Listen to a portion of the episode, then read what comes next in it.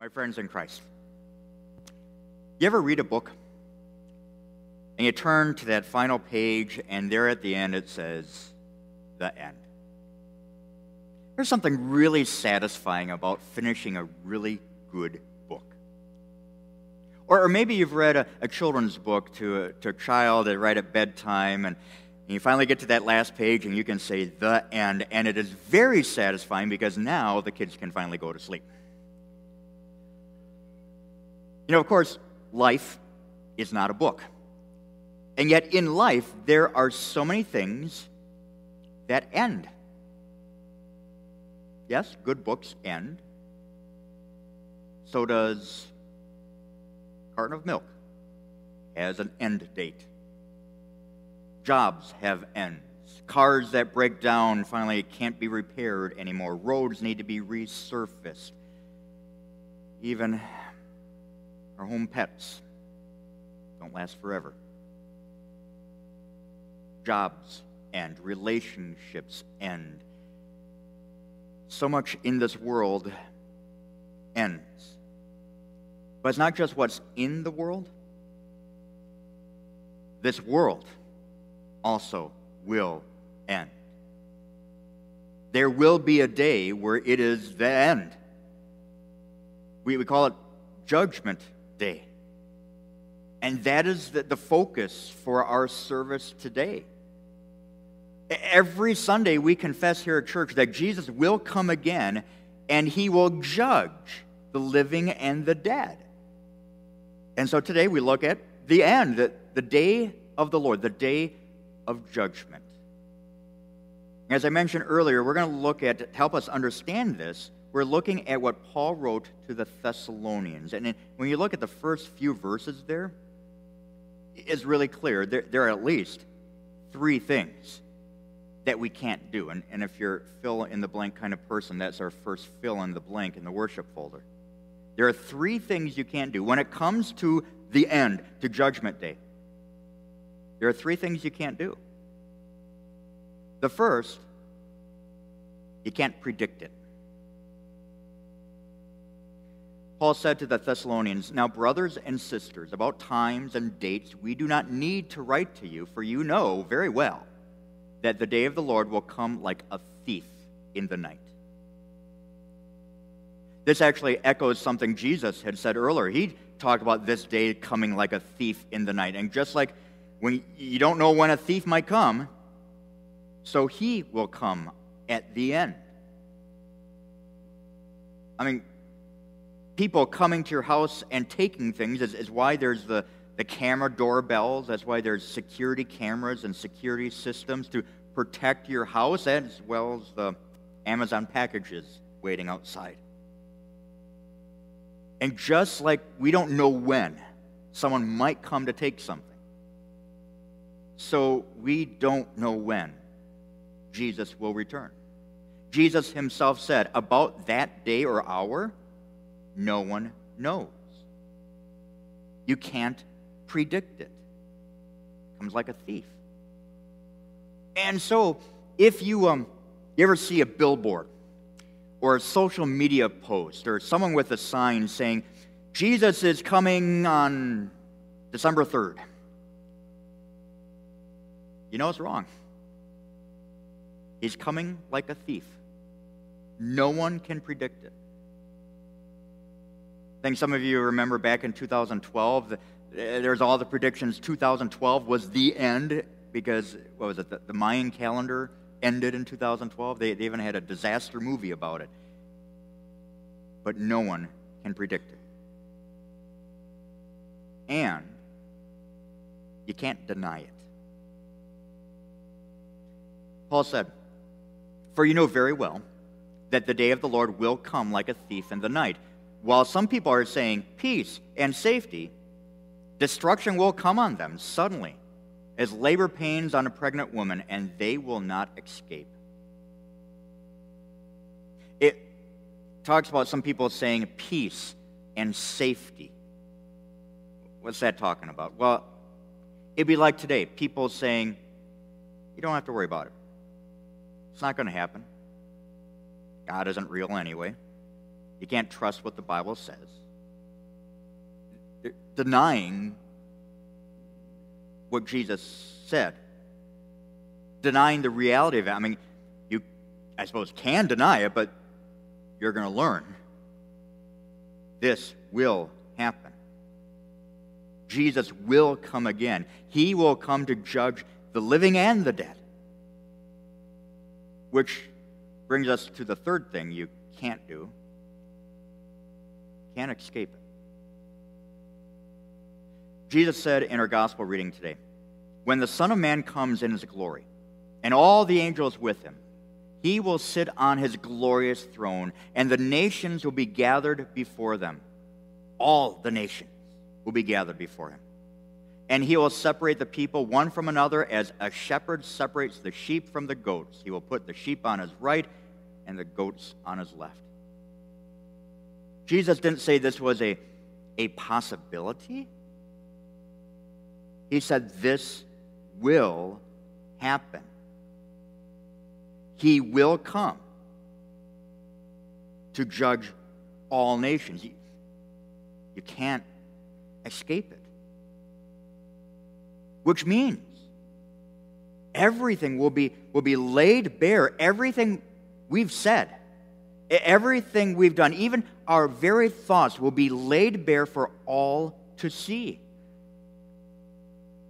You, you know, our, our, cell phones track so much. They, they track where we go, what we shop for, the searches we do. They track so many things. But that's nothing compared to what God keeps track of. He not only keeps track of where we go, what we do, even what's going on up here and all of it will be laid bare for all to see. In Thessalonians, Paul said, Destruction will come on them suddenly, as labor pains on a pregnant woman, and they will not escape. Judgment is coming. The end is coming. You can't predict it. You can't deny it. You can't escape it. But Paul also says that you are different. To the Thessalonians, he wrote, But you, brothers and sisters, are not in darkness so that this day should surprise you like a thief. You are all children of the light and children of the day. We do not belong to the night or the darkness. You and I, we're different. This day, I guess you could call it D Day, but D Day in, in two different ways. It's D Day because it is a day of destruction. Jesus will come. We can't escape that. This world will be destroyed, but it is also a D Day for a second reason is a day of deliverance. Yes, our, our sins will be laid bare. Everything we've done, said, and thought will be right there for all to see. But it won't be a day of shame looking at that. This is a day of deliverance. Instead of being shamed by, by our pile of sin, we'll be in awe because of what happens to that sin. Jesus comes and takes it away, and he will deliver his beautiful deliverance verdict You are not guilty. We'll be there in awe of what's happened to our sins. It is gone, never to be seen again. We'll just be amazed and marvel at it. You ever see that, that show from years ago, the, the, the uh, Dirty Jobs with Mike Rowe? Mike Rowe would, would, would, go find people that had all these dirty jobs, jobs that so few people would, would ever even think of doing. And you look at that show and, and amazed that anyone would do that, certainly not you. And that feeling is just a little taste of what we will feel on that day of deliverance when we look at the dirtiest of all jobs that Jesus did, He took that pile of our sin and took it away. Not just our sins, but the sins of the whole world. He died for every one of them on the cross.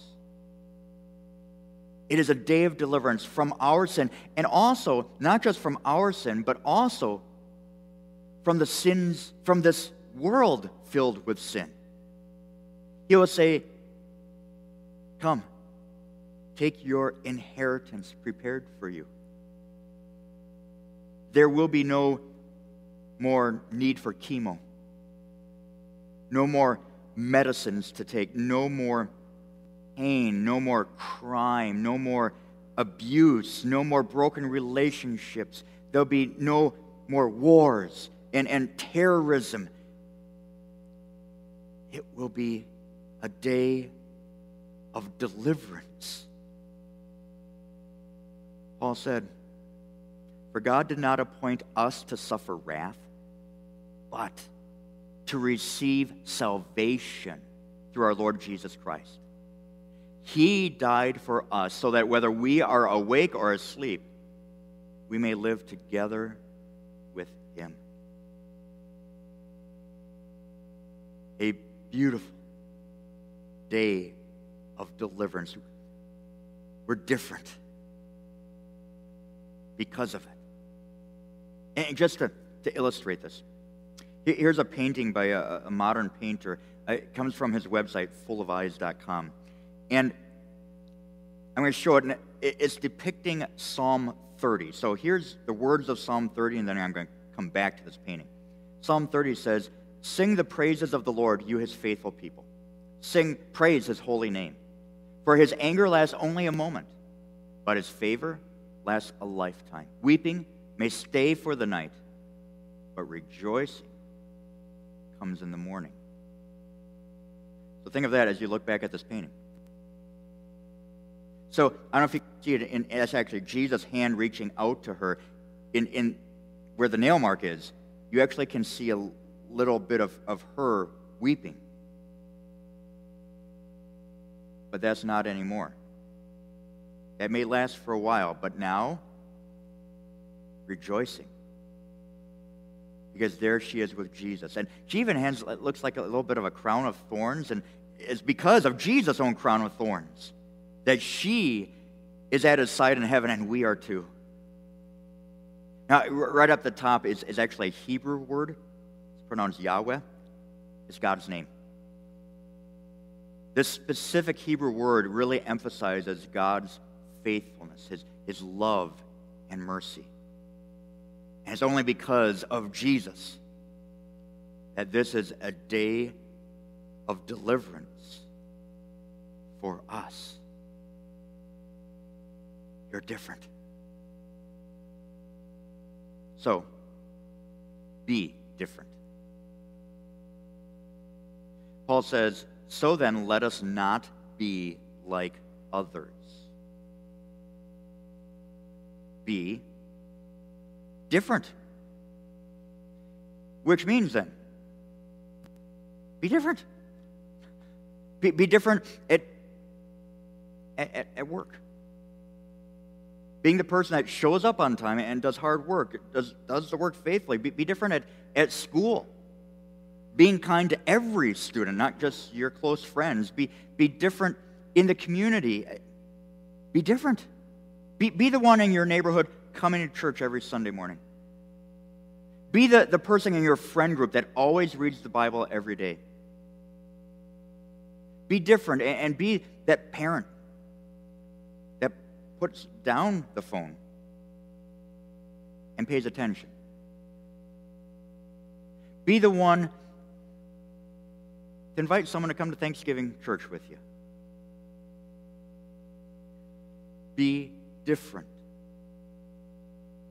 And, Paul says, therefore encourage one another and build each other up, just as in fact you are doing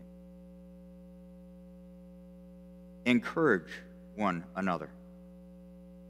So if a child gets frightened by kind of what we're talking about today, remind them that the end, when Jesus comes, is really not a day to fear, but to look forward to, because this is the day that He takes us to the eternal joys of heaven. Encourage a friend who has lost someone and is missing them.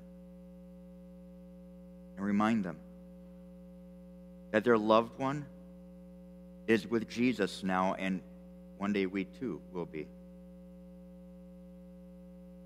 When life and, and work and school and everything just gets so overwhelming, encourage one another and remind each other this is only temporary. We will be different. We will be with Jesus. So be different.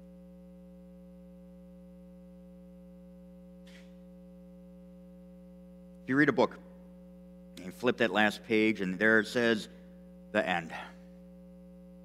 Hopefully, it was a good book. Now, some books don't have the end. Some of them might, might be a, actually part of a, a series of books, and, and, you might even read a book and, and it ends on a cliffhanger and might even actually say, to be continued. And in a very real way, the end is not the end. The last day when Jesus comes to, to judge the living and the dead is not the end. It, in a way, it's, it's to be continued. So be sure to come back next week and hear the end, part two. Amen.